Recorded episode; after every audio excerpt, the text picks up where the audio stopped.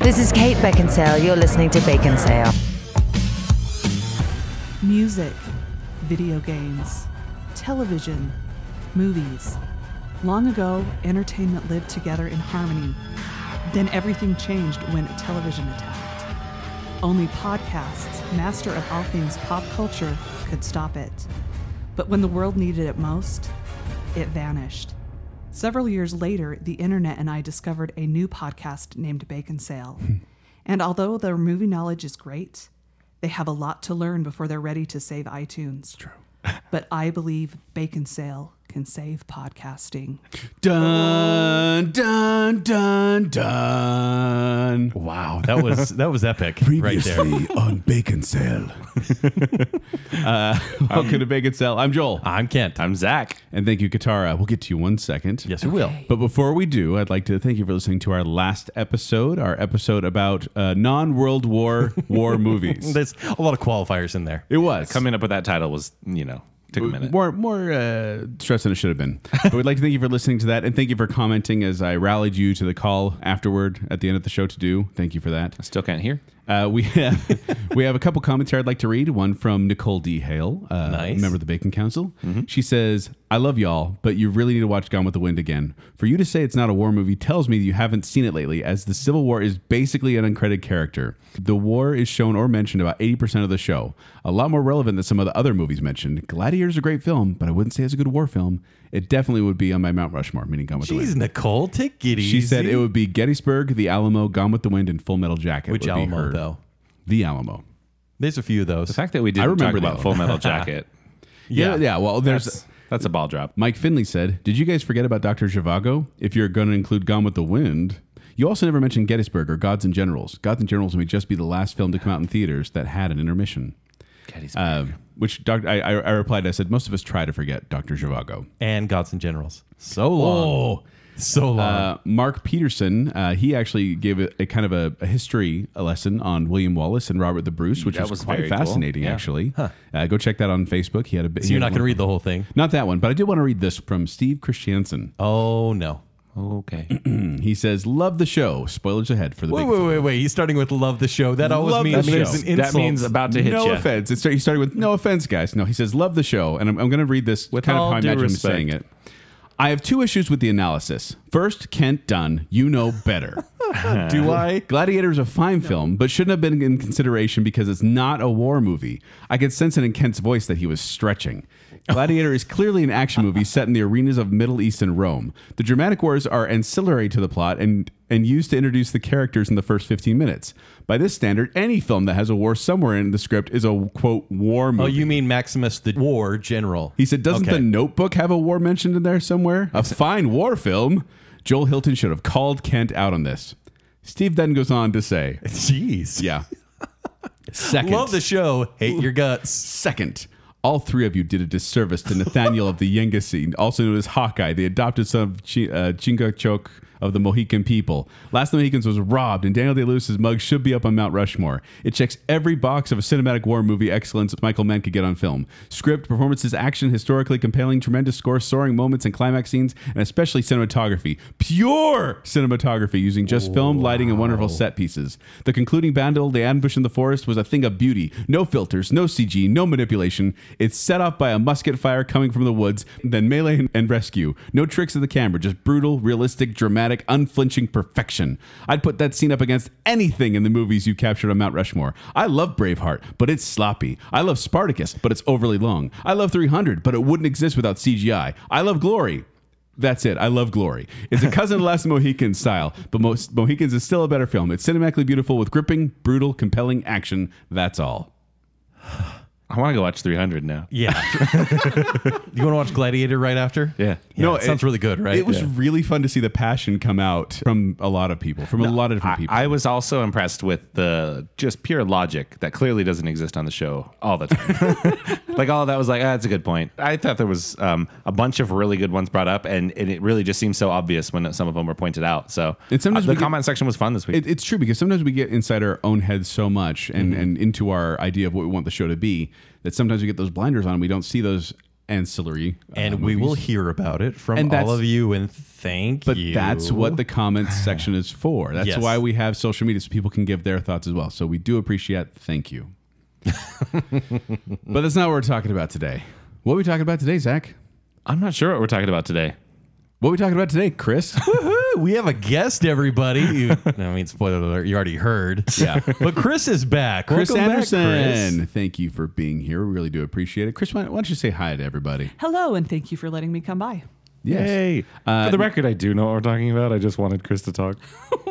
I appreciate Listen that. to my beautiful, It's wonderful. soaring tones. Well, because the last time Chris was here was episode 198, Getting Ghibli with It, back in April Mm-hmm. of 2019. Loved that show. The April without a pandemic, as we call it.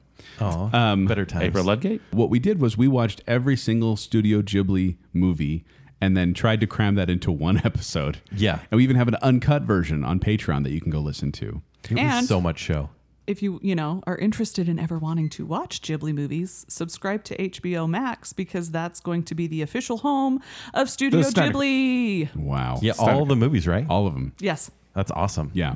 But Chris was here last time and we uh, read her all the questions, but we've since added a new question to the list. Yes, we did. So we're going to do a lightning round with this one question, Chris. Are you ready? Oh, I don't know. It might be kind of Answer hard. as quickly as possible. 10 things I hate about you or how to lose a guy in 10 days. Ten things I hate about you. Nice. Okay. Good night, everybody. this has been Bacon Cell. Thank you, Chris. Thank you were- for you were joining the show. You're welcome. yeah. But uh, Silly, we're so excited. Last time we had Chris on the show, as we said, she ma- she had us watch all the Studio Ghibli movies, and then we could talk about them, which was a daunting task.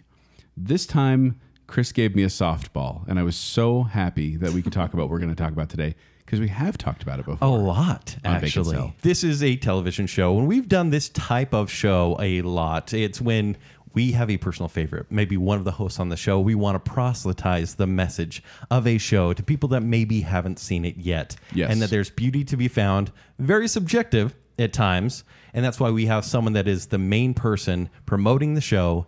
The super fan, if you As we will. call them, yeah. And then there's someone who's right in the middle that knows enough about the show and maybe has seen a season or two. And then there's someone who's brand new or has not seen an episode at all. we, we call these our testimony shows too, Yes. because it ends up being at the end where it's just like, I know that this is the great show, Brought me and so you're much gonna happiness. like it. But Chris, why don't you just uh, introduce the subject of what we are going to be discussing today? We're going to be discussing Avatar: The Last Airbender. Now wait a minute. Do you mean Avatar, the James Cameron movie? No. Do you mean last at the last Airbender, the M Night Shyamalan movie? well, we can talk about it if you want. No. We're going to talk about Uh, It's it. going to get brought up. We are talking, as Chris mentioned, Avatar: The Last Airbender, which was a Nickelodeon series uh, that aired from 2005 to 2008. Thank you, Kent.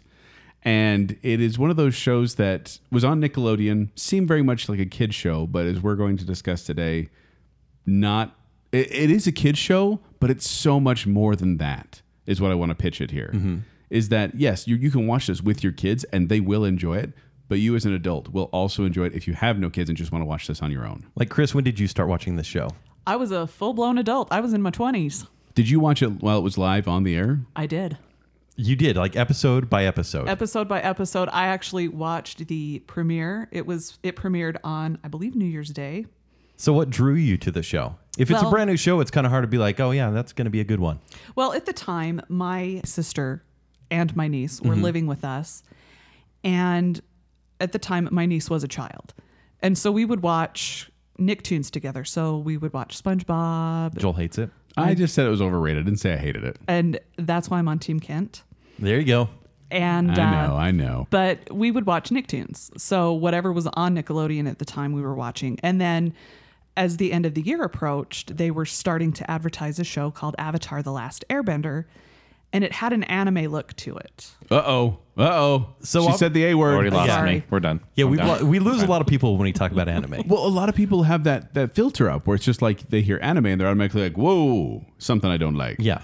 And obviously, we did a full show about anime last year. Yes. I don't remember what we said about when you actually started watching anime, though. Like, what age were you? W- Was this 2000s and the 90s? Okay, weird story. yeah, Uh, I'm go full on. of we, 'em. we love weird stories. Well, there was a show, again, on Nickelodeon. Um, it was the early days of Nickelodeon that was called Grimm's Fairy Tales. They had licensed from Japan, dubbed into English, and I was seven or eight. And so I didn't know that it was what we called at the time Japanimation. And so I just watched it because it was a cartoon, and I am addicted to cartoons like everybody in my generation. Yes. So I watched that and then I gradually just stopped watching it because I grew out of the stories. And then I was like, ooh, I don't like Japanimation. So actually, I was kind of one of these anti anime people. And I didn't start getting back into anime until Avatar The Last Airbender because of the look. So you're saying that Avatar: The Last Airbender kind of rekindled your love for anime? It did. Interesting. Because it's an anime style done by a Western studio. Right. So this is the thing is that I wanted to bring up is that a lot of people think it's anime, and well, the, okay. So some people claim this is anime, and some because it's an Purists animated, may not. and then others are it's saying it's technically not. not, because Yes. it's not licensed from Japan. It's an American cartoon drawn by American artists in the who style. love anime. But wouldn't you say that's a good gateway? Someone that knows. Absolutely. Apparently, it was. Yes, yeah, like just as it was for you, but someone that knows how our storytelling goes, what is approachable for us, and then anime that doesn't get too insane because there's a lot of stuff in anime that's a little too, a little too crazy, yeah, right? and I've seen the gamut of weird anime. right. So, it's a very good gateway, and it was for Absolutely. you. Yes, it was. So then, watching the Avatar: The Last Airbender, were you hooked from the beginning? I was. Okay, and uh, the, your sister and niece as well. Were they? My sister was not, but my niece and I watched it. We watched it every week Okay. while they were living with us. And then when she got remarried, they moved out. Because you had to So- wait week to week because this was airing yes, it live. was it was airing, and so we would just watch it. Oh, hey, Avatar's on, and we would watch it, and then we would wait for the next week and next week, and then when she moved out, I continued watching it Mm-hmm. because I liked it at that point. Yeah. Nice. And then uh, for me, uh, I was actually working uh, at a company called Top 10 Reviews. And I had these two coworkers, uh, Dustin and Emily, who uh, we- we'd always, I, I'd try and get them to watch movies that I liked. And you know, they'd try to get me to watch stuff they liked. And all this stuff, and that, I, Dustin, if you're listening, I'm sorry, but a lot of stuff he gave me, I wasn't really big on. I was kind of like, yeah, yeah, it's it's it's silly, it's weird, and it was like movies that were fine, but none of them I really loved. But he he would recommend like we Like just had- hipster choices? Well, like we had different styles of comedy. Like I remember I gave him Fletch, and he did not find it funny at all. And I'm like, what? But uh, and then he gave me something, and I was like, eh, it's just different generations. But then he said, like him and this other girl, uh, Emily, they were came, came to me and they said, okay, we're not kidding around. You need to watch Avatar: The Last Airbender. And I was like, I'm not really into anime. It's not really my thing. You know, not big on it. And they're like, just give it a chance. Just watch the first couple episodes. And I watched them, and I was like, oh, that was actually pretty fun but it was it was a silly show. Like for the first couple episodes, it's like you know it's penguin sledding and stuff like that, where it's like you know kind of goofy, but still fun. And the thing I was surprised the most at the beginning was that it had a sense of humor. Like I it, I didn't expect that the kind of the sharp wit that this show had, and that pulled me in. And then it got really good where I was involved with the characters, I cared about what was going on. And by the end of this series, I was completely and utterly hooked. Like I just, I was holding where I finished the series. I'm like, I need the next, I need the next season. I need it quick, you know, just because I needed to know what happened.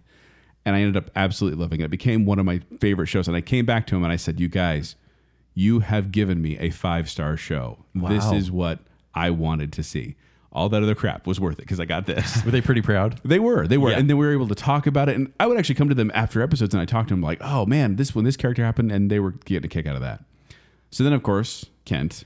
So I start working with Joel at Top 10 Reviews, Mm-hmm. and we'd recommend a lot of movies to each other. And honestly, I, good recommendations all around. And so then when he recommended a cartoon, a Nickelodeon cartoon to me that I always was averse to, like I never wanted to watch this show. It was the anime thing, wasn't it? Yeah, it was. And I was like, "Ah, well, Well, and, and Kent likes dark, depressing, gross stuff, and dark, so depressing, gross stuff. But it has dark, depressing, not gross stuff, but dark and depressing it does get. Yeah. So But I knew this was a Surprise. stretch because I knew I, I could recommend, hey Kent, this is a horror movie that you know makes you feel horrible inside and want to you It's know die. like he could say it's like a meta horror film or you know a self-referential. if I or, and I'd be said like, "Oh, if I okay." said this this show will make you want to hate yourself and want to you know punch yourself in the face, he'd be like, "I'll watch that." I watch it three But I'm times like, already. But I'm like, Kent, this will uplift you and make you happy. He'll be like, "Mm, we'll see. Yeah, I'm like, uh, it feels like cotton candy. So he recommended this. I waited a while to watch this one. Yeah, How long would you say? six years. Not six years. It may have been two years. About how long it took me to get the grandma's videos. I think Yeah. Oh, it was. yeah. Exactly. You're still waiting, right? Mm-hmm. And so I started watching this, and much like Joel, I, I watched the first couple episodes, and I said, "Oh, wow, this is really lighthearted. I kind of hate it." and I think I told Joel, "I'm going to keep watching because you asked me to." But does it get better? And he's like, "Just wait." It may take you till mid season one or the end of the season, but you will get to a point where you will not stop watching this. And I said, Okay, you don't know me Yeah. we'll see about that. And he was right. As soon as I got to the, and I would say at the end of season one, I said, I'm hooked. Yeah. And then it just got better from there because it got deeper, darker, more grim. It's more serious. That's why I said, hey, But- if you Yeah. like dark and dramatic, it does eventually get there. But the Yes. thing is, I looked at the rating by the way because you know it's it's on TV, so it has a TV rating, and it's Y seven, which is like kid show friendly. I don't know. I read the parents' guide on this one. Oh, no. By the way, we haven't even Yay. talked about what the show's about, Yes, we have. have we? I've heard Last Airbender. Yeah, Avatar: Last Airbender. Yeah, she mentioned it. Did we Well, what give the it's whole about. synopsis for Oh no the no show? No, Oh. no. we're just talking our experience. Okay. Yeah. Uh, so I'll- should I give the parents' and guide Zach, uh, oh, right now? we should clarify. Zach hasn't really seen the show, so Yes. he's here to clarify if we get too deep in the weeds to tell us to pull it back, Mm-hmm. and any concepts we throw out to let us know we're. But I'm not sure why this is Y7 because both genders are occasionally seen in their underwear slash swim clothes in non asexual content. Several female characters also wear outfits that expose their midriff. That's I know. true. Gasp. Although it is implied that characters have died, a significant death is never directly shown, which I was surprised about. That's just it. Like they have these epic war scenes and these amazing like hand to hand combat battles, and people are injured, but it's never gory. It's never disturb. Well, it's disturbing, Well, but not it's- like in a bad way. It goes on to say viewers are led to believe that characters have committed genocide. It's a heavy show, Very. yeah. And yet it's not. and yet it's not. because like the, the cool thing about this. Okay, now we have to bring it back. Now I have to explain the show. Yeah. Well, should we ask Zach about it? About your Yeah, Zach, what do history you of the show? know about it? Um, Ha- so have you done I- any research for the show? Uh, n- no, actually, you wouldn't let me.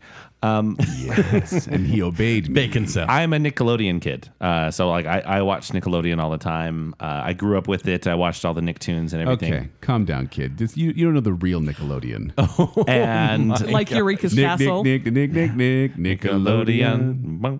Um, I so I definitely saw that that it was on. By the time it was coming out, I had sort of stopped watching as much. Little aged out.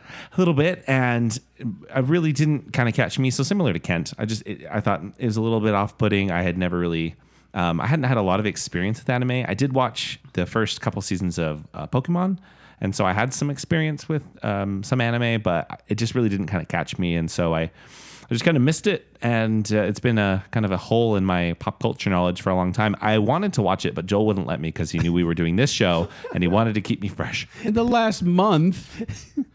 No, but Stay here's my fresh, question. Zach. Wanted to watch it for the Zach, last here's my, month. here's my Stay question. fresh. Like, have you had other people try to t- get you to watch this? Uh, yeah, some of my friends have said I think you you know you would like it. It's really enjoyable. I don't watch a ton of TV series just because it's a lot of investment. It is. But uh, Well, I- and- you know I do I'm, I am interested in this. And you one are for a Bacon Cell listener. sure. yeah, And so you've heard us talk about this show Many in times. high praise. very. And high it took praise. how long to get the show? It did take a long time, but like I- I'm hoping, by the way, by the end of this episode, that will at least tip you to start watching. okay. That's Al- the goal. Also, I, I want to clarify. Kent Met brought this up, and I brought it up, but I want to clarify too.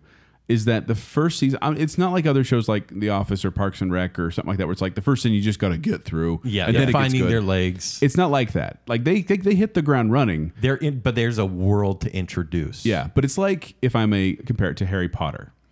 In Harry Potter, the first book is very lighthearted, very juvenile. You know, granted, it does start off with a murder, but but I mean, it's like it's kind of you know in the movies too. They're It kind also of, this is a story about eleven year olds. yeah, but it's like that's who it is. And then as the books progress, they get darker and more serious and and more heavy. Mm-hmm. Same with Avatar: The Last Airbender. Three seasons. The first season is kind of a little more lighthearted, but then it gets to more serious stuff. And by the end, it is kind of very you're emotionally invested in what's going on. And I would even say they're flat characters to begin with. They are. They are what you see. Yeah. Yes. And then the arcs that each of them go through is very complex. Yes. It's great. It's a very traditional good versus evil story until it isn't. Mm-hmm. Where all of a sudden the bad guys have some good qualities and the good guys aren't all good. And so all of a sudden it becomes like, wow, this is really nuanced, much more than I expect from a kid's show. so what's the show really about? Well, that's the thing. water. I, I want to start from the very beginning and go. I know absolutely nothing. i I'm want ready. to hear what you. How would you explain it in an elevator? Okay. To somebody. water, No. earth, Fail. fire, Fail. air. So Captain Katara Planet. does the best. Ex- she does the best introduction to the show. Mul- no, that you're basically saying multipass at that point. You're No. looking for the fifth element Can't- do you or know- do you know what Elsa. water, earth, air, and fire is? All you need is heart. Explain it in a way Okay, in that a way, sounds original because it let's the let Chris- idea doesn't feel original. Chris, uh, in a, give the elevator pitch in a nutshell. What is this Oh, dear. show about? Zach's coming to you and saying, "What's this show about?" Why should I watch it? The world is basically, if you were to look at it, seems like it's ancient China, and you have a character who was found in ice at the very beginning. Okay. Mysterious. How did he get in the ice? Nobody question. knows. secrets, secret secrets. And Because so- really, well, you bring up a good thing. Is like the world. You said it still feels like former, Chi- like an ancient China. Yes. One of my favorite things about this show is the world building because they create this universe where it has a history, it has a story. So there's these four tribes: water, earth, air, fire. They're all represented by an element, and then th- everything's going fine. And then all of a sudden, one of the nations, the Fire Nation, decides to attack the others. That's pretty much where we're at in the story. Yeah, it, it starts kind of in the middle. it's Hmm. yeah. Hmm. kind of confusing that way. But then the thing about it is, is there's these, these characters called benders, and what benders are? Think of them like Jedi, Zach. These Not ben- like Futurama. no, no, Al- severe alcoholics. okay. yeah. But these benders, uh, what they do is that they're able to kind of manipulate whatever element their tribe is. So Hmm. earthbenders can manipulate the ground, waterbenders can manipulate the water, Hmm. airbenders can manipulate the air, firebenders can shoot fire from their fists. Do you learn this or are you born with these powers? You're born with them. Yes. Okay, so they're like mutants from X Men. Maybe it's Yeah. Yes, Or, and or not- like Jedi. Okay. And not everybody in the nation possesses these powers. No. It's basically like there's a bunch of regular people in the tribe, and then there's an occasional bender, like groups of benders. Are they the protectors, the spokesman of the tribe? No, not necessarily. They're just they're- Okay. they're, they have these abilities, and in theory, they use them to help their tribe. So, like waterbenders are creating igloos with ice, and earthbenders are creating houses with their moving up the earth. It's fantasy, but it's they do it in a way that it feels like okay, this could really exist in this world. Like they they set their ground rules and they follow them so well. So it's like temples in a Legend of Zelda game. There's Yes. The water temple. There's the fire temple.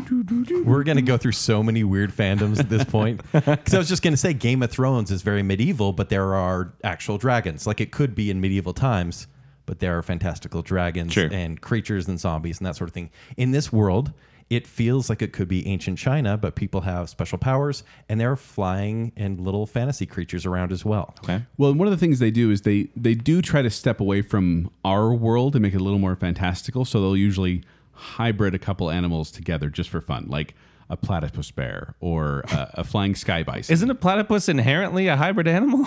So you, so you have three animals in one. hybrid. but they also are aware that they're doing it, and so like they, they kind of So when normal animals show up, it's kind of a shock. to Yeah, be they're like, "It's a bear." Why is there a bear? Is it ju- it's is just a bear, It's a not a regular platypus bear, bear? or No. a duck bear Okay. or okay. Okay, okay, so- platypus bear. I, I want to Hold on, just, guys. The ele- the guy got off the elevator. Okay. I've done it on the elevator. Well, so so what I'm hearing is we've got these these four different. Uh, what did you what did you call them? tribes. they're tribes. nations. yeah, nations. nations. nations is probably better. 'cause they have the water tribe. And do they co- they coexisted? yes, They coexisted peacefully. yes. Generally speaking, like well, okay, and, And now they don't. Oh, Well, they- they co- kinda, Or did they sorta. were they just very separate? they they lived very in harmony, separate. is what they say. So But they like- were separate. The water tribe is kind of on the poles. Think of them as like kind of the Inuit, uh, Eskimo type people. Uh, Hmm. So you it was have- more like they were ignorant to each other. yes. Maybe. I They- mean, they, they knew of each about other, But each they were other, just like we- but we're they- going to leave each other Yeah. alone and They we'll be kinda kind fine. of kept to their own Okay. kind. think Okay. of the airbenders being kind of like uh, monks, these nomads that travel. Not the kind of land. like monks. They, were monks. They were yes. monks. Then you have the earthbenders, who are kind of these. Uh, Salt of the earth people. Uh-huh. yes. Oh, I, I was going to say that. yeah. Hence the Uh-huh. Earth Kingdom. And then the Fire Nation, they're more kind of the Iron Age, Hotheads. industrial. Like they're able to kind of Very say industrial. They're they're. Hotheads. They're, they are they hotheads. are. What are you talking and about? there is a very much kind of a uh, reference to fascism and even even the Na- Nazi Germany and the invasion and stuff like that. Like they're kind of alluding to these things without ever getting too serious or uh, about like not re- really referencing it, but kind of making allusions. And if you can listen, you're like, oh, that's what they're going for there. By the way, this series created by uh, Michael Dante DiMartino and Brian Kon- Konietzko. Konietzko. Nice. Uh, uh, by the way, my- uh, Brian Hmm. Konietzko uh, was the uh, art director for Invader Zim. So if you're a fan of Invader Zim, you know, you may like this one. So there's four tribes of different elements, and, there is one person that is the avatar at a time, right? Yes. Yes. Why do you need that? Is that like the king of of tribe land? King of like, Tribe Land. Yeah, like why is there an avatar if they're all just doing their own thing? Does someone need to go visit all of them to go see how they're doing? Like, what does an avatar even mean? The Avatar is the only person on the earth that can bend all four elements. So he can bend air, water, earth, and by bend we mean fire. control again. Like Oh yeah, sorry. yeah, we're using those terms, but when we say bend, we're like So- it's so not they- bender like on Futurama. So but- is and there's only one avatar. There is Yes. only one Avatar, and he is reborn like the Dalai Lama. so and- when and he like a dies, slayer. Oh, okay. when he dies, In every yeah, generation there a is new a one. Is slayer. so when he chosen. dies, there is a new avatar that is Okay. born, and then what happens is, and he follows the cycle. So you'll have an avatar that is born like in the Fire Nation, and then he will, when he dies, he then is born into the Air Nomads, and then he is then when he dies, it's then the yeah Water Tribe, So so can there be multiple? There can be multiple like individual benders. but they can only bend yeah. They one Oh, They can only element bend their at a one time. element. Yes. So Okay. like a, an earthbender can like he can he, he can like Okay. throw up a rock in front of him, all that. But then if water comes, he's just kind of like, oh well. which one can bend it like Beckham? That's probably the airbenders because they can move the ball Oh, less nice. in the air. So does the avatar, whoever they are, just keep everyone in check? he Kinda, sort of. He's kind of like I I don't want to say the police because that's not really his role, but he's the peacekeeper. Yes, Oh, that is a okay. very good way to put it. The total So- balance of everything. Yes, so- and so to keep the balance of all four elements, you have to have an avatar. Which So- which brings us to Aang. Well, not not quite yet because what Okay. happened was the Fire Nation, like I said, they got a little hot headed. That's Zach's joke. Yeah. Oh, yeah. That was like so. But uh, make he, the jokes. Fire Nation attacked the other nation, started attacking the other nation, since they're like, we need the Avatar. But he was nowhere, nowhere to be found. And the Fire Nation was able to run rampant and kind of start taking over the world, their world, because the Avatar was missing. So for a hundred years, the Fire Nation was kind of just being big bullies to all those around him. No one to keep them in check. Exactly. And everyone wondered, where did the Avatar go? So, are we getting into what the title is? Because the title has always confused me, Please. Espe- and I'm more confused now. So, I, I'm learning what an avatar is. So, were there no airbenders? At the beginning of the, the series, correct. Because There the were air could have no blown out the airbenders. fire. It could I know have. how candles work. I think water is more successful. oh, that's probably true. and this gets into a little bit into the story, which we're, we're going to give some spoilers, but we're probably not going to go past season one type spoilers, and even then, not too far. We want to keep it as basic as possible. But Like Kent. Mm-hmm. ah, yeah. Pumpkin spice. but with uh, Aang, he is an airbender. Yes. he, they, who- they were tribes. They had these air temples that they would live in, and they'd kind of just travel around on their flying sky bison and just kind of go around and. That's random random info about a sky bison. Sounds awesome. Please do. So here is your Ghibli tie-in for the for the night, or the mini Ghibli tie-ins for the night. nice. We'll take it. Is they used the cat bus from My Neighbor Totoro as the As model for a Oh, sky that makes bison. that makes so much sense. So Gotta love Appa. Yeah. When, and as Chris mentioned, they knew where the next avatar was going to appear. Like they knew the pattern of like where the next next tribe, the next nation that was going to get the avatar. So as soon as the So the, it was the Fire, Nation, avatar. Avatar passed. And when he disappeared, they were like, okay, it's going to go to air next. So the Fire Nation actually wipes out. I almost gave a spoiler. Oh, the Fire Nation actually wipes out all of the Airbenders. It's messed up. So the Air Nation is hold on, hold on. on. Didn't say this in the parents' guide. That seems pretty dark for kids, right? It is. Well, that's the implied genocide. yeah, that's the implied genocide. You brought that. yeah, up. that's true. The So- implied genocide. That's a bad so name he right is there. the last. he is the last of his kind. It's my favorite band, by the way. Now, when we say he is, it's because, as Chris mentioned as well, at, on the first episode, uh, these two water tribe people, brother and sister, Mm-hmm. they encounter this iceberg, and there's a person inside frozen in ice. Jack. And yes, it is Jack from Titanic, Uh, and they never let go. But There uh, was room on the door, you know. they they awaken that then they awaken the being inside the ice, and it's Aang, this little twelve year old boy Okay. and he is an airbender and he has been frozen in ice for a hundred years and he has no idea what happened and he is the avatar Oh, So like he's- like he has been bequeathed that since his freezing. He became He was the avatar. He was born the avatar. he okay. knew he was the Oh, knew avatar. the avatar. because Oh, that was like a yeah. And that's the thing is we don't want to get into why or how he ended up in the ice, but he basically was trapped for hundred years in that ice, Okay. and is finally let free. But he doesn't know everything that's happened since he he's just been in the ice. thinks he took thinks a nap. yeah, he thinks he got basically. frozen and woke up. Full Steve Rogers here. If you've seen the cover or any picture of Aang, he's bald. He looks like a little monk child. Mm-hmm. That's because he is a monk. And so he has the arrow on his forehead as well. Which means he's mastered airbending. so is that So is have that I. what that means? Yeah. I noticed that too. Yeah, it's a tattoo. I got that reference. It is a tattoo. That's not Yeah. something you're born with if No. you're the avatar. It's- it's or an part of the- airbender. No, the well, when you become a full fledged airbender, you Mm-hmm. then earn your airbending tattoos. Okay. and so he Yeah. is kind of like the youngest ever to master airbending. So that's he's kind a of how pretty cool that- kid. that's what kicks off the story. That's the inciting incident, as they say, is they discover this boy who is the Avatar, who's technically 112 years old, but he's a kid, and it's just him learning about everything that happened and trying to achieve his full potential to stop the invasion. He knows he's the Avatar. Yes, he does. Okay, good. Okay, go on. And, well, I was just going to say, and there's an interesting thing about Katara, who was one of the people who freed Aang from his icy slumber. She is also the only waterbender in the Southern Water Tribe Yeah. so because they've been the okay. Fire Nation killed all of the waterbenders Come in on. the Southern Water Tribe. So everything you guys are explaining right now happened in the canonical 2010 movie, The Last Airbender by M. Night Shyamalan. And I blame you guys. I refused to see this movie Until until you guys are like, yeah, I think you need to see it. the only thing it had going for it is I did kind of like the way they stylized Aang's tattoos.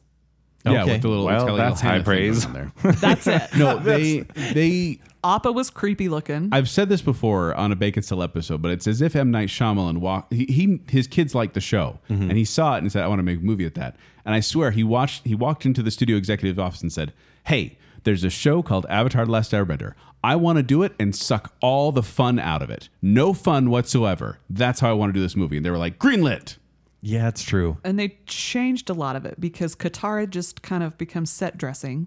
The acting is oh so wonderful. it's a tr- What are you talking about? Atrocious. Jackson Rathbone's in it, who played uh, the, one of the guys from Twilight. Yes. and It was, Jasper. it was all whitewashed unless you looked at all of the characters in the background. They Mm-hmm. were all Asian, Right. but your main characters were all white with the exception of the Fire Nation who were It's Indian. It and does that seem weird ticked to people me off. how that movie actually failed because the first season of The Last Airbender, the actual TV show, feels like a slam dunk that you could put on film. Right, but at the same time, they're condensing this whole big season into a two-hour movie, and they just couldn't. And there's I so much disagree. story. Do you feel like it's too complex? And well, my thing is is that with the martial arts that they use to bend looks better animated. Now I realize technically it was animated because it was CGI, but it just to me looked really weird because they're using like kung fu and tai chi moves. Right. But then you have water flying at them and it's like, "Well, why didn't you just whack the guy with your fist?" Whereas when it's animated as a cartoon, Well, It funny you just should bring that up, makes Chris. sense. I actually did some studying and I found out that each fighting style is unique in, in the cartoon, by the way. We're jumping back to the good here. I just want to for a Oh, second you go don't back want me the good to here. distract you with M. Night Shyamalan? yeah, can we just forget about it? it never happened. But they said that each fighting style was unique to the bender. So when the animators did it, they specifically said, okay, when era waterbenders are using martial arts, they're going to be doing Tai Chi and do you know why they chose that? uh, because it's focused on the alignment, body structure, breath, and visualization. Very flowy. And an interesting thing about Tai Chi is when you watch her, when- watch Katara or other waterbenders, they move very quickly. And most people think of Tai Chi being a very slow. You Yeah. can actually speed your Tai Chi up Yeah. and have it be an effective fighting Like the old lady on PBS doing Tai Chi. lady. Yeah. Mm-hmm. If- if she wanted to speed up, she totally could and Uh, By the probably way, knock somebody out. one time years ago when I was uh, when I was first watching this actually uh, we were at this uh, kind of a park area and there was this pond there and my daughter had wandered over there and she was probably about I want to say 6 5 or 6 and she was over there and I look over and she's kind of just like waving her arms back and forth by the pond and I walked up to her and I said hey honey what you doing she says I'm water bending and I was like oh he made me so proud My influence is working. but uh, okay, so uh, waterbenders do Tai Chi. Uh, the earthbenders are actually doing uh, Hung Gar. Well, Hungar. It's like hunger, but it's Hung Gar. and that's firmly rooted in stances of powerful strikes as a repeta- representation of the solidity of Earth. You get firebenders are doing northern Shaolin, which uses strong arm and leg movements, and then It's for air- very dynamic. and then uh, airbenders, they use bagua, which is uh, uses dynamic circular movements and quick directional changes. So I, I wanted to say that they they didn't just slap the show together. They were literally saying when these this style of person moves, this is the style of martial arts they're going to use. You know, that's nice. Thank you for the technical details. Hmm. I think all that's really important is that if you have firepower, you get fireballs, fire bombs, fire daggers, a shield of fire, and heat redirection. when they're fighting, it's so cool to see the firebenders kind Yeah. of shoot fire from their hands, and they, they- it's not like Some can even control lightning. That's Yeah. cool. And we're not saying. And the thing is, I want to say it- it's not like they they. I mean, sometimes they do, but it's not like they just hold out their hands like a flamethrower. Like they're actually doing martial arts Mm. moves, and when they end the move, flame will shoot out of their hand I know what nation Kent belongs Or to. feet. which or one? feet. Uh-huh. Ooh, which Ah. one? Uh-huh. or mouth. Huh? I don't Oh, know. that's right. I forgot. Yeah. But Not till the later. mouth is That's, that's very rare. specialized. Yes. And then you get the earthbenders. And one of the reasons I think they're cool is like, for example, if you fell off a giant cliff, Zach, if Kent were He's to push clumsy. Happens all the if time. Kent were to push you off a giant Oh, cliff, I s- and I said, he's clumsy, guys. He fell. But if he fell, if, if Kent pushed him off a cliff and you were an airbender, right before you get to the, to the right before you landed on the ground, you could put a cushion of air right below you and just kind of float gently to the ground. so you nice. never have to worry from falling from heights. And if you were After I an earthbender, push you off could a cliff. bed to the earth and not fall off the cliff. That's true as well. Airbenders also on the offensive, they can do air blades and Yeah. like cut things with air, which is pretty cool. Aang Tornadoes. invented his own move, which was the air scooter, which is the ball, a little that ball he rides, on. And Oh, that's, that's cool. Like in the opening credits, one of my favorite things, like I said, it didn't take itself too seriously because eh, there's a part when he's riding around on a little air ball and all of a sudden he just slams into a statue when it talks about how kind of he's not exactly the the avatar they want him to be. He's not because uh, I- professional. At the time, even though he knew he was the Avatar, he could only airbend. He couldn't waterbend. He couldn't firebend. He couldn't. and that's part of the earthbend. show is him having to learn these other bending. Oh, Okay, that's a question because there's three seasons of this show, and they're called books Yes. instead of season one, two, About and three. 20, uh, I think it's 21, 20 episodes in each season, I They, think. do they call it book because it's based on a book? It is not based on a book. It's not based on anything. No. No, they they, can't- just kind of make it more classy. Well, I, I do want to bring this up because I thought it was funny. Apparently, the series was conceived in early 2001 when one of the creators uh, took an old sketch of a balding middle aged man and imagined the man as a child. He drew the character herding bison in the sky and showed his scre- sketch to his friend, the other creator, who was watching a documentary about explorers trapped at the South Pole. And they just kind of started Perfect talking marriage together right about there. hey, what about if there's an I- air guy flying along? He's trying to help these water people. Maybe there's some fire people like oppressing them. Like they kind of just threw it together. and Okay. they pitched it to Nickelodeon, and it became this amazing story. And guess what? I have a copy of that picture. You do? Do you? So, Chris, you were saying he has to learn the other powers because he gets out of the ice and he already knows how to bend air. He mastered airbending. He's right? mastered it, so he doesn't And have but to as the learn it. avatar, you don't already have those skills of fire, earth, or water. no, Okay, so so you have your inherent. the, you have the one? potential to do it, but you don't Okay. know how to yet. So is that is it like a journey show? Does he need to learn those as he goes? Is that what we see in books one, two, and three? Yes. Yes. But you are also seeing the wider story of not only Aang trying to learn these skills, Mm-hmm. but he has to learn them in a certain amount of time. Yes. There, He there's doesn't a time. have Why? the tens of years to learn them like all We don't want to give other- spoilers, but he basically has to stop Well- bad things from happening. But who are the bad things? Because we haven't talked at all about the villains of this show. we There- did it- Fire Nation. The Fire Nation. We had, a who whole, we had a whole wiped conversation out- about genocide, Kent. Where were you? Where's Zuko, guys? Where's Zuko? We haven't got to we haven't got to even Sokka or Katara yet. Okay, go on. basically the story is Aang learning to learn all of these other things, stop Yeah. the Fire Nation, and then of course you have all of the other side stories, which is what is contained in all of the books. So Mm-hmm. Yes. book one is called Water. Yeah. So it's all about Aang's journey from the South Pole to the North Pole to learn waterbending because meet Katara Santa. doesn't know how to waterbend either. Yeah. She can kind of sort of do it and wants to learn how to waterbend, but can't. She's an amateur at it. And so Sokka, her brother, who was also with Katara when Aang popped out of his iceberg, joins them and they leave the Southern Water Tribe to go to the Northern Water Tribe to learn waterbending. Okay. And he's the comic relief, right? Yes. Okay. Well, Sokka is the comic relief. Yeah, he's- yes. Well, and all of them have their moments, but it's it's not like Marvel can't where everyone is a comedian and everyone tells the same Oh, type I of know jokes. this. Yeah. Like they all have their different styles of humor. Like Sokka is very much the teenage boy type who's always hungry, kind of goofy around girls. He's the one that like falls in love with everyone they meet. Yeah. Right? And he's also the one who's very overconfident in his abilities, and yet he doesn't have bending powers. Aw. And so he kind of, you know, that kind of weighs on him. Aang is obviously kind of the naive fish out of water, as it were, kind of trying to figure out what life is like 100 years after he was alive. Uh, Katara, she's 14 year old waterbender. She is very maternal, kind of the, the mom of the group. It keeps the other guys in line and tells them what to do. And then you have Much to their chagrin. much that chagrin. But she's also uh, she's also hilarious. She has very some very good moments. I love Katara, and then uh, Zuko, and we haven't talked about him as much. And that's where I because was going. He is the exiled prince of the Fire Nation. So is he part of the group? Is he a friend? He's the No. antagonist. Okay. There we are. He's the son of the Fire Lord, of the leader of the Fire Nation, but he was banished. He was exiled, and uh, also severely burned on his face by, by his by dad. his father. Oh, great. and now he his sole mission is to find the avatar wherever it may be because it hasn't arrived again and people are like waiting for it to appear his job is to find the avatar and bring it back to his dad so he's he's the tommy lee jones to the harrison ford in the fugitive Okay. So there's all the countdown you're talking about. Like uh, you need to learn these skills by a certain time. The countdown is to stop these evil powers.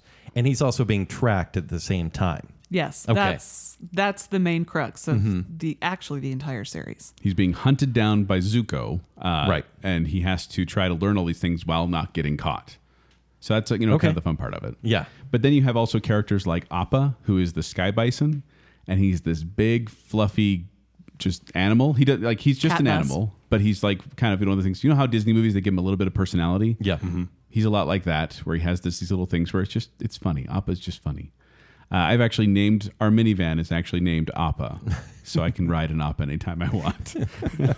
Yip yip. Is yip yip? a yep, thing? yep. That's how. yip yip is how they get Appa off the ground. Oh. Yeah. And then you have Momo, who is a little kind of a oh, what is he? I can't remember. He's a a lemur. lemu. He's a, he's a flying lemur. He's like a lemur bat, and in a later show they call him a lemu. Yeah. But he's like the little little buddy. Like basically picture Appa and Momo as kind of the R2D2 C3PO types where they're kind of there it- it's just kind of they're there for comic relief, but they're also companions. And he's named Momo because Momo is the word for peach in Japanese. And they give Momo peaches when they find him because he's kind of one of the last things that's found at one of the air temples. Yeah. And so he's eating peaches. And so they're like, we're going to call you Momo because Oh, he's that's eating adorbs. peaches. Yeah. Now, I do want to bring up, lest you think that it's just Chris and I geeking out on the show, Zach, that Avatar The Last Airbender was the highest rated animated television series in its demographic when it premiered. What's the demographic? Kids. Well, that's the thing. Was it just kids watching, or were parents watching with them? But it had Who an- do you think has adopted this show more now? Well, that's just it. It's it, so the- one of the reasons we're talking about this now uh, that Chris wanted to talk about this is that it just got released on Netflix again, and I'm seeing people start to discover Avatar: The Last Airbender online. They're like doing memes and stuff like that. People are starting to enjoy it and talk about it again, and it's fun because they're adults. These are adults who are finding the show for the first time. Whereas I don't know, I didn't watch it as a kid, and so I don't know what age they were, but they had an average of 3.1 million viewers watched each new episode and 5.6 million viewers for the highest rated episodes. Like there's a lot of people watching this. This also has the distinction of having 100% on Rotten Tomatoes from the critics and 99% from the audience. Yeah. So people that watch Well, I, this I enjoy think it. if we, as we've proven, like yes, it's made for kids. Yes, there's the content is very kid friendly, but here are a whole bunch of adults that have, have loved the show. Like even me, who's very cynical, and I like you know a little blood and gore in my show sometimes and So let me darkness. guess the third book is your favorite? Your third book is awesome. It was Fire. awesome. It Yeah. feels yeah, it feels very heavy, very yeah, it's- very dark. Well, with underlying themes themes of war, genocide, oppression, death, loss, balance, destiny, and Asian philosophy, there's a lot to to jump into, right? Yeah. Oh, there's a lot. And it's not, that's the thing is, it's not just American audiences that like it either. This has been syndicated to more than 105 countries, and it ranked first in countries such as Germany, Indonesia, Malaysia, the Netherlands, Belgium, and Colombia. Like, this is kind of a universal, everyone can watch this, everyone can enjoy type of show. Do we know anyone in the cast, the voice cast? The ones you'd probably know uh, if you've seen Arrested Development and you know Anne, her Yeah, May uh, Mm-hmm. Whitman, or Egg as they call her, May Whitman. She was also in Scott Pilgrim versus uh, the World, and she's in the, oh, voice she's, of Tinkerbell as well. she's in a TV show right now uh, with Christina Hendricks. Yeah, she Wasn't is. she also in Hope Floats? I don't know. Probably, probably. But May Whitman, you may recognize her. She plays the voice of Katara, the sister uh, from the Water Tribe. Also, Zuko is voiced by uh, Dante Brasco, who's Uh, Rufio from Hook. Dante Bosco. Bosco, It's sorry. not Donnie Brasco. The Donnie movie. Brasco. I think that's what my brain was trying to With do. Al I think that's Pacino. exactly what my brain was yeah, trying Rufio to getting work again. Well, twelve years ago. do. Yeah. So, but that's just He it. It's still like- does work. He does a lot of voiceover. Oh, does he's, he? uh, he's- yeah, he's that's a cool. big time voice actor. Uh, the kid that did Aang, actually, I don't know if he has any other credits. I think he kind of just did this show and then was like, I'm good. As far and as I then know. Sokka was voiced by an actor by the name of Jack DeSena. I don't know if he's done anything recently, but if you did watch Nickelodeon at the time, there was a show called All That Yeah. that he was a cast member on. I know that guy. Yeah. Oh, and and uh, the Fire Lord, Fire Lord, was the, big bad, bad. guy. He's actually voiced by Mark Hamill. who Oh, of in- course. he was in some Star movie, uh, or no, he was in a Batman, Batman show. Batman the animated series. Yeah. No, no, Mark Hamill. Mark Hamill is in this show. the Christmas special. Also, you do have s- a lot of times that they will utilize Asian actors as well because you have Uncle Iroh, who we haven't talked about, was voiced by an actor by the name of Mako, Mm-hmm. and he was like a Japanese actor. Very popular. very Japanese actor. Well, so popular. who's in Uncle Japan. Iroh then? Uncle Iroh is Zuko's uncle, who is kind of banished with him. Not necessarily banished, but he wants to take care of Zuko while he is in exile. Yeah. So he's a Fire Nation guy as well. He's But he's ki- he's come out of retirement because he retired after losing his son yes. in the Okay. war. And so you have uh, Zuko, who's kind of this hothead who I keep saying that, but he, he, he just has very, very emotional, very not in control of his temper. Uncle Iroh is there to kind of be more logical and reasonable. So he's like, I'm going to, you know, push this ship to the limits. And Uncle Iroh's there to be like, no, no, let's be calm. We'll find him eventually. Okay, so, So, even though the Fire Nation is seen as evil, there's still some good people. in it. Absolutely. yes. And that's later on as it gets on, like it starts off with the Fire Nation is bad. You know, everyone else is good. But then you realize there's some jerks in Earth in the Earth Nation. There's some good people in the Fire Nation. In fact, there's actually kind of an interesting episode where they go to the Fire Nation uh, later on down the seasons, and they see kind of how they're indoctrinating the children as to why the Fire Nation is better than the other nations. Okay. And so it's kind of like these kids don't really have any other thought of why they're doing what they're doing other than, oh, this is the way it is. It's just kind of it's it's a commentary on just, you know, Mm-hmm. how you could be trained to think the way the Fire Nation thinks. Right. Another actor to tie in last week's show to this week, there is a character Admiral Zhao, who was voiced by Jeremy Isaacs, and his character was modeled after the character from The Patriot. Oh, Jason And- Isaacs. Jason, Yeah, yeah, Jeremy yeah. Isaacs. Oh yeah, Sorry. Oh. yeah. I was yeah. I, I knew who you were talking about. I just kind of assumed, yeah. I had an idiot moment. Sorry. No. So Jason Isaacs, Admiral Zhao was actually based on his character in The Patriot. Oh, who is so evil? yeah. yes. that's great. And they were like, well, we want a character and a voice actor like him. So he voices And he voices the Jason- character yes. that is based off his character. Yes. Yeah. Oh, that's They were awesome. able to get him. Well, and they have like I remember there's uh, Robert Patrick uh, from T1000 from Terminator. Right. Oh, he shows up in it too. He comes in for a bit, and like they have these these voices where every now and then you're just like, I know that voice. James Hong. Yeah, and so like they throw these in, and it's like kind of like, oh, cool. I have no idea they were in that. Um, But, but they but yeah, no, they did utilize a very wide Asian cast for voices. Okay. Which is I think very cool. yeah, it's just fun to watch. Like honestly, just like all these different things that pop up, you kind of just like you start to enjoy it more because you start to know more about it. Do your standards drop for the silliness? Because I want to know. We've talked about lemur monkeys, lemus, and water It's a bison. lemur bat, by the way. Okay, lemur bat. That's how the coronavirus started. yes, No, but we and we've talked about water bison and you know Flying bison, not water bison. flying bison. Exactly. Bending Sou- bison. Sounds a bit silly. Like the guy left the elevator a while ago. But what is the Come back. what is the silliest part of this show? Like what is something because we've talked about this with Doctor Who and with Right. Mystery Science Theater and Galvan and Supernatural. And there are things to drive people away. There are reasons people wouldn't watch this show. Mm-hmm. Like we can't just say watch this show, you'll love it. What is the one reason or two reasons that people may not like it? Well, if you ever watched, if you watched The Last Airbender as your experience Mm-hmm. for that, so you first saw the M. Night Shyamalan movie, you'd be like, this is crap. I have no desire to see Mm-hmm. this. So that would be your first turn off right there. because from what I, you know, I've seen this show one time and that movie does follow quote unquote the first season of this show. And so it's almost like a comprehensive look at the season and you're like m- maybe you feel like it's a waste of time to watch 20 episodes of a crappy movie you saw once. Exactly. Yeah. Okay. And that, that kind of that kind of brings it down. And it's and it is the very the first season is very silly. I will Yeah. admit that. Like too silly? Well, like okay, so for It example, has its moments. I, I'll, I'll I'll just begin this. I kind of referenced it before, but I'll give you the full example. So in the first episode, Katara and Sokka find Aang, and they get him out of the ice, and he's unconscious. And they're like, you know, kind of like, what are we gonna do? What are we gonna do? And then he pops up and wakes up and says, "Hey, you want to go penguin sledding?" Actually, he first falls in love with Katara Right. and then wants to go penguin Yeah, so he sledding. did like Goo Goo Eyes, and then he says, "Want to go penguin sledding?" And then they jump on penguins and start sledding down the hill together, and just kind of laughing, and he's goofing around and all that. And I was like, "This feels very kind of anime to me, like just a little, a little too surreal." Like I Mm-hmm. was kind of like, "I don't know about this." It does that a little bit, where he's just a goofy kid. Like especially near the beginning, he's a twelve-year-old boy who just wants to have fun, and honestly didn't want the responsibility of being the avatar. It sounds like if I haven't seen the show and Zach you haven't seen the show yet. I'm I haven't. It sounds like It looks like he's trying to watch it right now. if I- you a little were bit.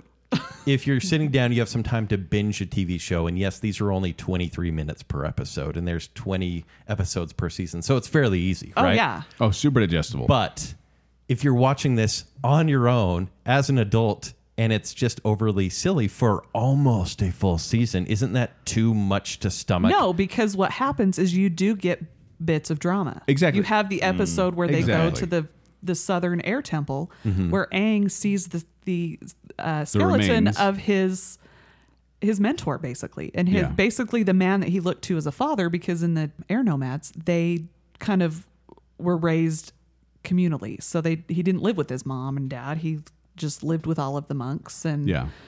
and he saw his mentor and surrogate father dead. But that's he can- saw the so- remains of all of I them. w- I wouldn't say that it's silly for the first season. I would say that it's like maybe it it it's has like episodes. sixty percent silly, forty percent drama, and then as the series goes on, It it, switches. shifts where it's more like kind of more seventy percent drama, thirty percent. I'm doing math right now. Thirty percent uh, Bravo. silly. and then the final season, it's like ten percent silly, right ninety percent drama. yeah. but you are asking people to invest Yes. and granted it's an animated series short episodes but there is an investment But Yeah. you Meaning- get meaning it will hooked, pay yes. off, meaning- oh, absolutely. But still, it's like sit through this, and it's not as bad as a lot of TV shows where we say it gets better after the first season. Well, but here's- it finds its feet. I would say it's it takes about what six episodes to like fully hook you. Well, I In- don't know. into Like, I, most shows. I enjoyed it. no, from in the this beginning. one, in this one, okay. I, I enjoyed my it almost from the beginning, but I will admit that I kind of got hooked probably about halfway through the first season. Okay.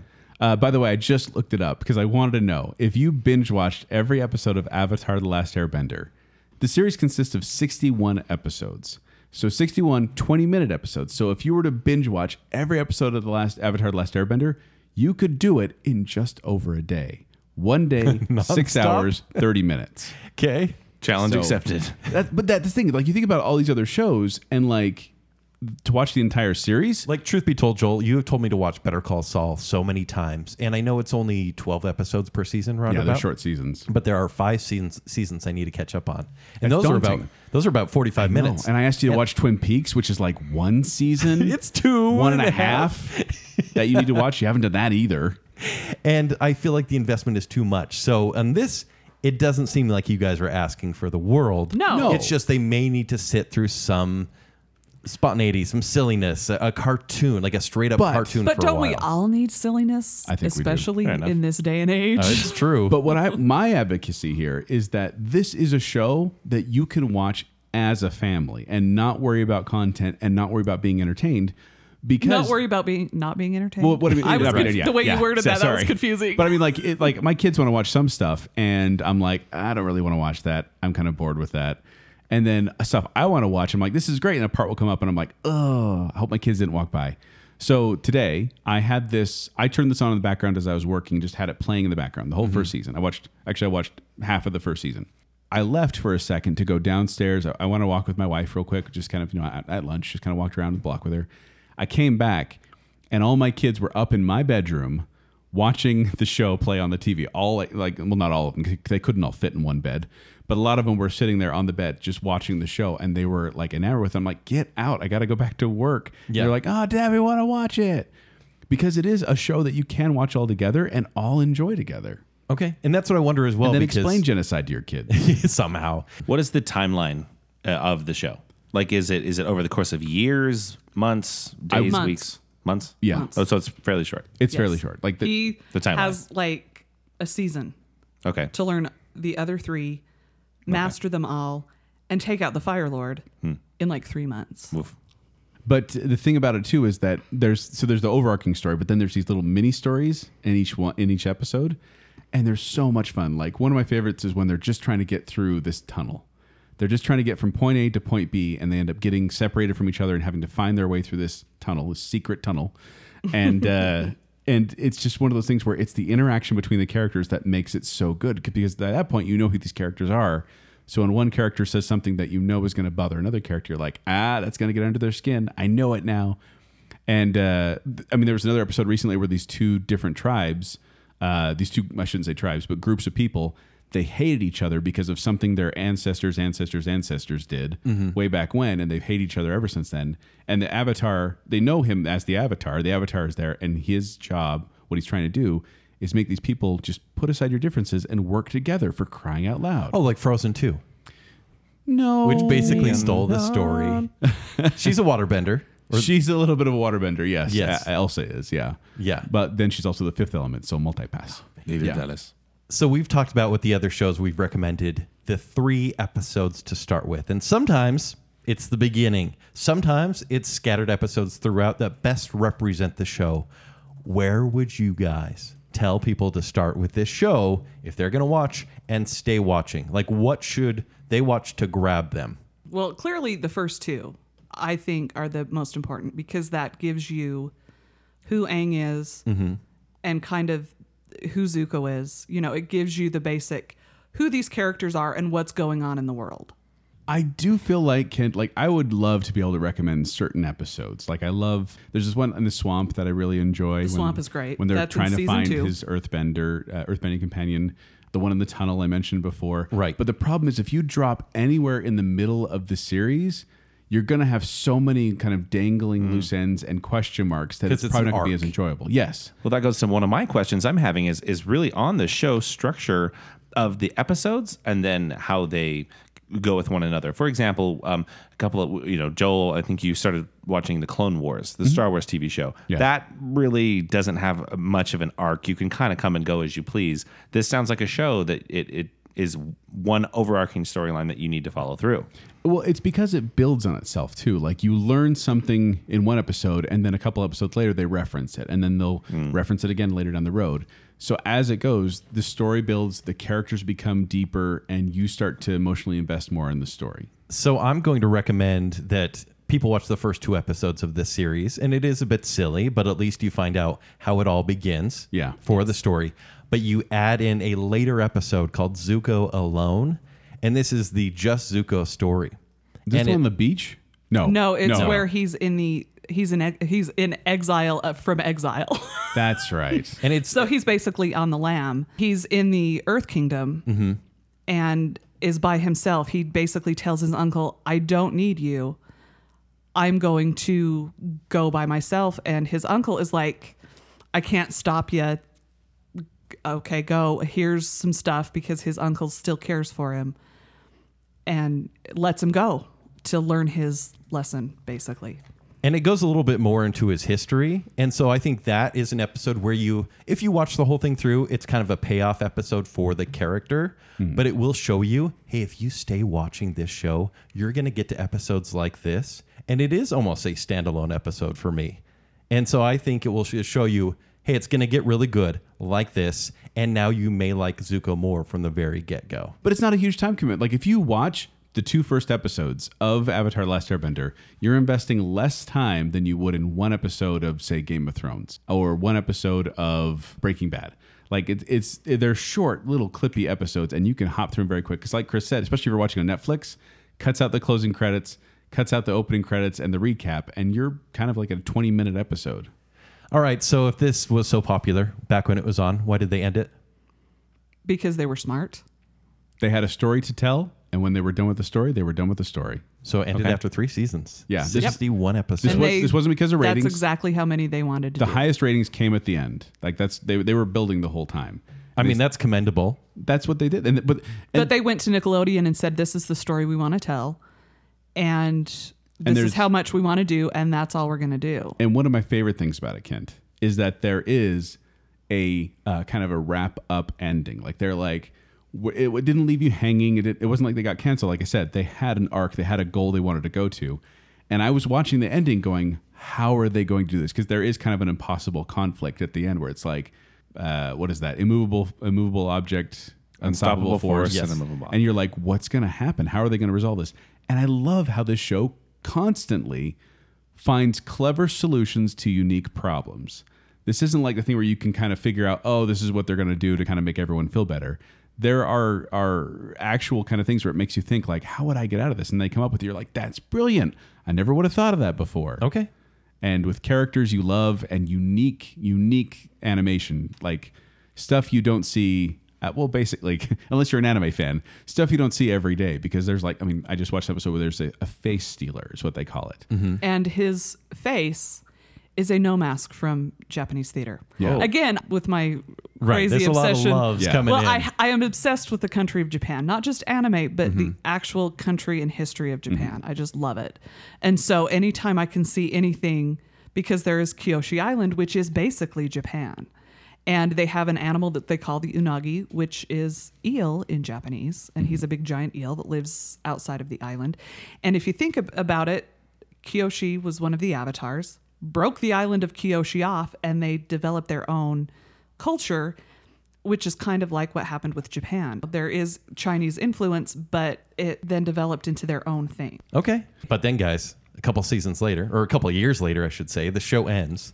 They introduce Well, this gets into my question that I have, and before we maybe get to that, uh, there is a lot of things that we watch that have a greater lore. For example, you you you hear people say, "Oh, this is this is explained better in the books or the comics." Is this a situation where there's other things that I might need to be informed on outside of the show, or can I Okay. simply watch the show and be okay? For Avatar The Last Airbender, it did start as a cartoon. So it's not like Japanese anime where a lot of them are based on manga, Manga. series. But they do have s- some bridge stuff between The Legend of Korra and Avatar The Last Airbender that then connects the two that kind of then will maybe make Korra make more sense. and yeah just to And clarify these are graphic novels? so They legend, are graphic legend of korra novels. is the sequel series to avatar the last airbender came out a few years later as kent mentioned um, and like yeah there is a bridge there and you can there there are kind of auxiliary comics that you can Mm-hmm. read like other adventures they had And 'cause- there's also a book series that's been s- recently started that features Kyoshi, which is one of the previous avatars. But to So answer your prequel question, series Zach. of sorts. Yes. Okay. To answer your question though, Zach, all the lore, But everything it's you need, all in the show. is self-contained in the Wonderful. show.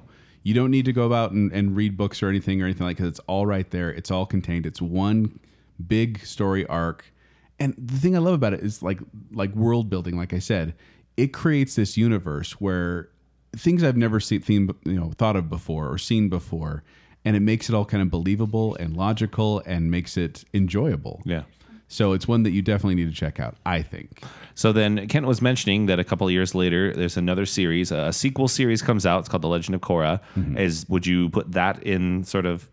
Um, is it a must-watch as well? Is it as Well- good? Is it All I know is the story of Korra. Korra is the next avatar. okay? To be honest, I tried to watch Korra and I couldn't. I Oh, really? just could not get into it. not have the same feel to, No. to you. Okay. They It didn't. try. They really do try. I watched the first two seasons of Legend of Korra. and it's only like three as well, Yeah. right? Okay. And I was not into it about halfway through the, the second season. I was like, I'm not really into this, but I'll keep watching because my kids are watching it. And then once that season ended, they didn't really care to watch anymore, and I didn't really care to watch anymore. It's it's missing the same spark or Sparky Sparky Boom Man if you are an Avatar fan. um, no, it's missing it's missing the same spark. Zach and I are looking at Yeah. each other. Mm-hmm. Yeah, sure. But uh, th- they season don't three or no? one of the things season that two. works the best about Avatar Last Airbender is that the core group of characters, as they call themselves, Team Avatar, they all kind of work well together and play well off of each other and all bring something different to the table. And their that group is what makes the show awesome. Okay. And then Legend of Korra comes along and they don't have Team Avatar, quote unquote. And Isn't so it basically just kind of her on her own? Adventure? kind of and they, they bring in friends but it, it doesn't have the same chemistry and so it, it's not as good of a story it's not as well told Which is why they haven't continued another cartoon series. Maybe. Maybe they But- didn't have the same But success. Cora was fairly popular. I it was and well received is kind of a weird, random, uh, you know, couple of asides. So Bacon Council member Nicole D. Hale. i know her Hey. Spoiler alert: She and I work together, and so we have become friends because of Bacon Sale. So Aw. Bacon Sale bringing friends together. Aw. that's your new um, tagline we were actually talking about this the other night. She said she did watch Cora, and she said she enjoyed it up until the very end, and she said Oh. the ending ruined it for her. Okay. And so she was rather disappointed in how it ended because it was kind of a surprise ending that Mm-hmm. you didn't see coming, but it wasn't like a fun surprise. She just said it wasn't expected and it was just like, what the heck? Whereas the comparison of The Last Airbender is the ending pays off for Yes. everything. Totally. Okay. Yes. Yeah. That's wonderful. Honestly, this is good news for me because I was a little bit overwhelmed thinking that I would have to watch Avatar and watch another series. So No. if I can just digest this one show, that's actually good news for me. yeah And then if you want to watch The Legend of Korra, hey, go for it. yeah i mean if, if you There like are it that's people fine that like it. It's not for me. not for but- me either uh, i did want to bring up too that apparently i hate this i hate this so much Nickelodeon has decided that they're going to do a live action series based on Avatar The Last Airbender.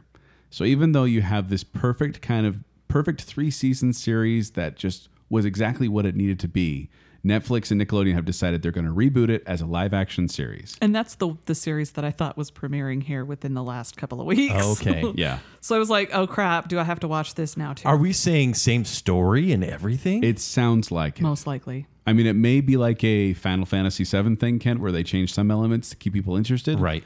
So I, I do have a question for you guys and uh, for you listener at home as well. That I want to ask you, Zach. Yeah. If you could control one of those elements, meaning and kind of how we've explained it, air. well, earth- we actually took quizzes. well, hold on. I, want to get preference 1st Mm-hmm. But if you, if you could choose one of those, if you could manipulate air or earth or water Mm-hmm. or fire in the way that the show portrays it, not that you've seen the show, but just Yeah, based, on, based on what I've explained, heard. what would you choose? Air.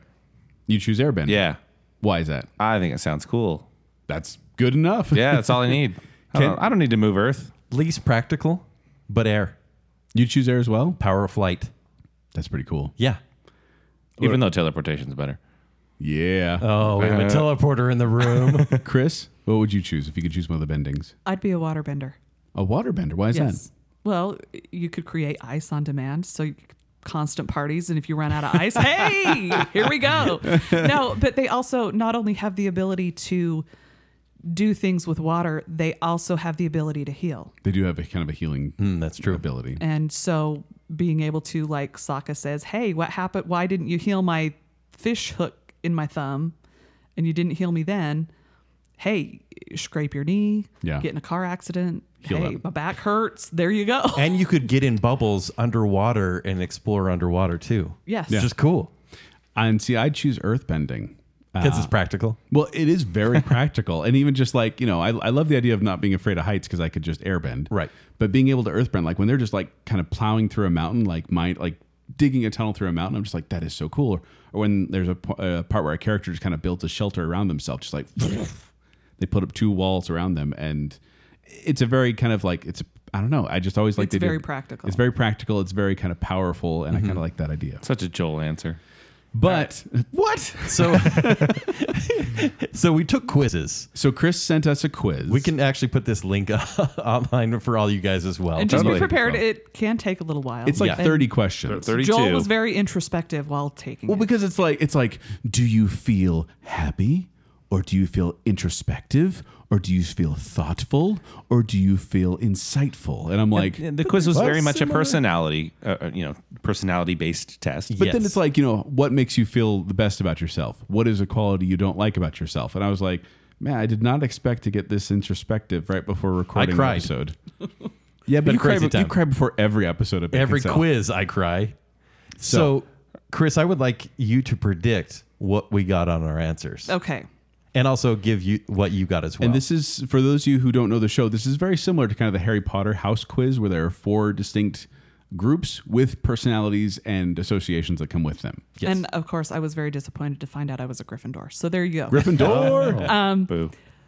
but in just listening to the show, I don't know Zach well enough, so I It's fine. I would maybe say that you're probably an airbender because there is a sense of whimsy about you. Okay. Because I have listened to Adventures Out There. Da-da-da. So the Disney kind of gives you that whimsy. Disney I Adventure also Park.com. would put Joel in the airbender category because of your comedy. Okay. And Duck Kent is a firebender. just because I'm a Slytherin. Uh-huh. And of course, Jacob. Initially, I was thinking he was maybe Earth Kingdom, just because he seems to be very practical. But in just, especially some of these later episodes before he went on paternity leave, he was kind of very sociopathic and sadistic. and I'm like, I'm thinking Jacob's a fire. Oh, you're gonna Nation put as me in well. the same house with Jake? Yep. That's messed up. Makes sense. Well, Jake's awesome too. Well, All right. So let, let's reveal our quiz answers. let me tell you, Chris, you're dead wrong because I I am a waterbender. Whoa. Yes, I'm whimsical and uh, What is this? passionate. Did you have the thing up? What it says? I'm just making it up. Congratulations, you're a member of the Water Tribe. The people of the Water Tribe pride themselves on being loving, kind hearted, and authentic. They want their lives to be self actualized and have meaning. This is so long, by the way. You didn't have to read the whole thing, but just. read But the they highlights. seek to reform the world and to romanticize their experiences and lives. That's very much me. And then also the experience of lives of others. And what percentage did you reach on that one? Yeah, it's a- 82%. that's pretty high. What was your next highest one though? Do you have a Fire Nation pretty high? Air Nomad. What? Yeah. At, at what percent? Fire was my last one. Oh. By the by, What was the percentage of your second place? Quarantine has uh, changed. you. 50%. Okay. well, and I was just gonna say because I didn't reveal mine at Uh, the end, but or do you want to wait? I'm just saying I cry all the time now, so that's why I'm an, a waterbender. Yes. These tears, they're Chris, we'll, we'll come. We'll, we'll end on you. Okay. Okay. So, So, I'll go Joel? next. Uh, you are spot on. I'm an airbender. I'm an air nomad. It says, uh, "Congratulations, you're the air nomad." And I want to read here. At their best, they are amusing, animated, charming, cheerful, entertaining, enthusiastic, expressive, funny, f- uh, friendly, funny, generous. I almost said gorgeous there. Well, Well, yeah. Oh uh, my! And then it says at their gosh. worst, they can be brassy, careless, cynical, egotistical, exaggerating, flighty, forgetful, haphazard, and so on and so forth. So I'll take it. My next one, by the way, that was 84% Air Nomad. I was 81% Earth. So I was Oh close. wow. Oh, that's really close. Wow. So I mine I scored at 81%. I uh, aligned with uh, pride themselves on being unconventional, bold, and spontaneous. I'm a native of the air nomads. Hey, Air Nomads. Air, Air 5. Lucky. Yes. uh, So I at 81% scored the air nomads. My second was the water tribe at 49%. So Well, You're really an Air, Air Nomad then. Well, it looks like Kent and I belong in the same tribe. You're both so Irish. Oh, water five. because Water five. I am a member of the water tribe. It's a wave when you do that in the water. it's like the water slaps. And then my second was I was Earth Kingdom, nice. Oh, wow. but I don't remember the percentages. So. No Fire Nation at the table. Interesting. Probably for the best. Yeah. Yeah, Jake's not here. All right, so I would like you guys, since you were the ones proselytizing the message of Avatar: The Last Airbender, to give your your final thoughts, your final testimonies as to why people should watch this show. You got you got another minute with the guy in the elevator. Wow. Give him a final reason. I I know he's been, it's Sorry, been dude. a long ride. I, I think this this elevator's going to go up in just a minute. Uh, we'll get there soon. Yeah. Well, I wasn't initially going to come up here, but the feelings are very strong, and I just feel like I really need to do it. I would So- indeed be ungrateful. Sorry. Don't let the anime look deceive you. and you're saying that as a lover of anime. Yes. But initially, I went into it not being a lover of anime because I had forgotten my anime loving roots. Yeah. But give it a chance because just because it looks different from what you're used to doesn't mean that it's not going to feel unfamiliar. the That sounds Hmm. like storytelling a life lesson almost. the storytelling is what you're familiar with. Okay, the martial arts may be different. Some of the lore may look a little bit different, but it may get you into maybe looking eastward because when we learn things in history, we always focus on Europe. And then when it comes time to learn about the other side of the world, there's just not enough time left in the school year. so maybe learn a little bit about China and Japan, Indonesia. But there are some feelings of Mesoamerica in there. Hey, there might even be Inuit culture involved. They live in the state of Alaska, so give them a chance too. It's interesting. It's fun. It's funny. And it may seem a little silly at the beginning, but give it a chance because it will hook you, throw you loops, not be predictable at all. The ending is because it's a kid's show, so it has to end on a good note. Mm-hmm. But enjoy it. It's good stuff. So say we all. So say we all. Amen. Um, mine, I'm just going to say there are many TV shows that I enjoy, many, and I've talked about many of them on this show. I enjoy Lost, Breaking Bad, Arrested Development, Community. Uh, I'm thinking of all these just different shows that I can think of off the top of my head. Um, I, I enjoy a lot of TV shows, but there are reasons that I can't recommend them to one person or another person. I don't know if certain people will like this, or maybe the content's a little too dark. And so I, I have a hard time recommending certain shows to certain people. However, I can recommend Avatar The Last Airbender to anybody because it's one of those shows that I feel will have universal appeal if you give it a chance. It is funny, it is engaging, it is dramatic. Uh, some the action scenes are, are very well done. The fight scenes are so much fun to watch. The war scenes are intense. It has everything I want in a TV show, and it is one of my favorite TV shows of all time. And I recommend that you give it a shot, please. It's on Netflix, super easy to watch, barely an inconvenience. Okay. Big words. yeah. There we go. So there you go. Wow. There's my testimony of it. Wow, wow, wow. Ken, do you want to add anything in there since you have seen it? Any anything we left out? I love animated series, but generally they don't have a beginning or an ending. If you look at Batman the animated series or X Men, there's no complete story there. This is the only cartoon I've seen with a full story arc that pays off in the end. Stay till the end and it will be completely worth it. There we go. That's it. So if we convinced you, Zach, have we convinced you to watch at least two episodes of the show? This was a long elevator ride, and it went on a quite a journey. Um, but yeah, I think so. I think it sounds interesting. Um, it sounds more approachable than I thought uh, it might have been. Um, so yeah, I think I'll give it a shot. Cool. Let us know if you're going to give it a shot uh, on our Facebook, Instagram, or Twitter pages. We would love to hear from you. If you've seen it, join in in the chorus of uh, of uh, recommendation. And if you haven't, let us know. You know l- when you do watch it, because obviously you're going to after listening to this episode. let us know what you think because we love hearing about that. Now, before we go, we'd like to thank our patrons from the I Am the Listener category. We have Terry Finley, Stephen Ross, Adrian Gray, Chris Strout, Braden Winterton, Colton Cook, Jennifer Kielkowski, Sean Sanquist, Just Kyler Now, Alicia Bass, and Crew Dutler. And from the Bacon Council, we have Nicole D. Hale, Ryan Farron, Reverse Listener, and Chris Anderson.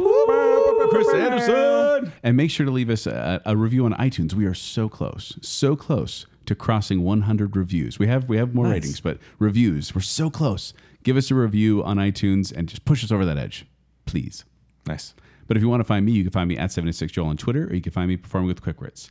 They still perform online, but hopefully we can perform in the theater soon. For more details, go to the Quick Wits Facebook page. If you want to find me on Twitter or Instagram, it's at Kenny3DD. If you want to read my movie reviews, especially in July, you can find it at ShowtimeShowdown.com.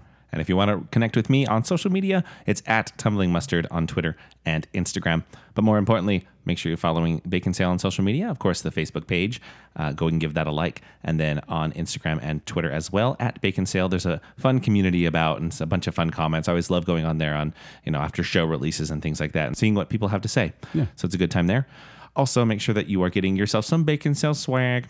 getting something fun to wear on tpublic.com slash bacon sale. Uh, yeah, again, get yourself a super soft t-shirt or something. It's fantastic. And of course, if you want to support the show, if you want to tell the guys they're doing a good job, you can go to patreon.com slash bacon sale and start supporting the show at just $3 a month. Uh, you can hear about all sorts of things, including uh, like what we're watching right now. I'll probably give a little report of uh, my watching of Avatar on Patreon. So once again, patreon.com slash bacon sale. So until next time, yip, yip.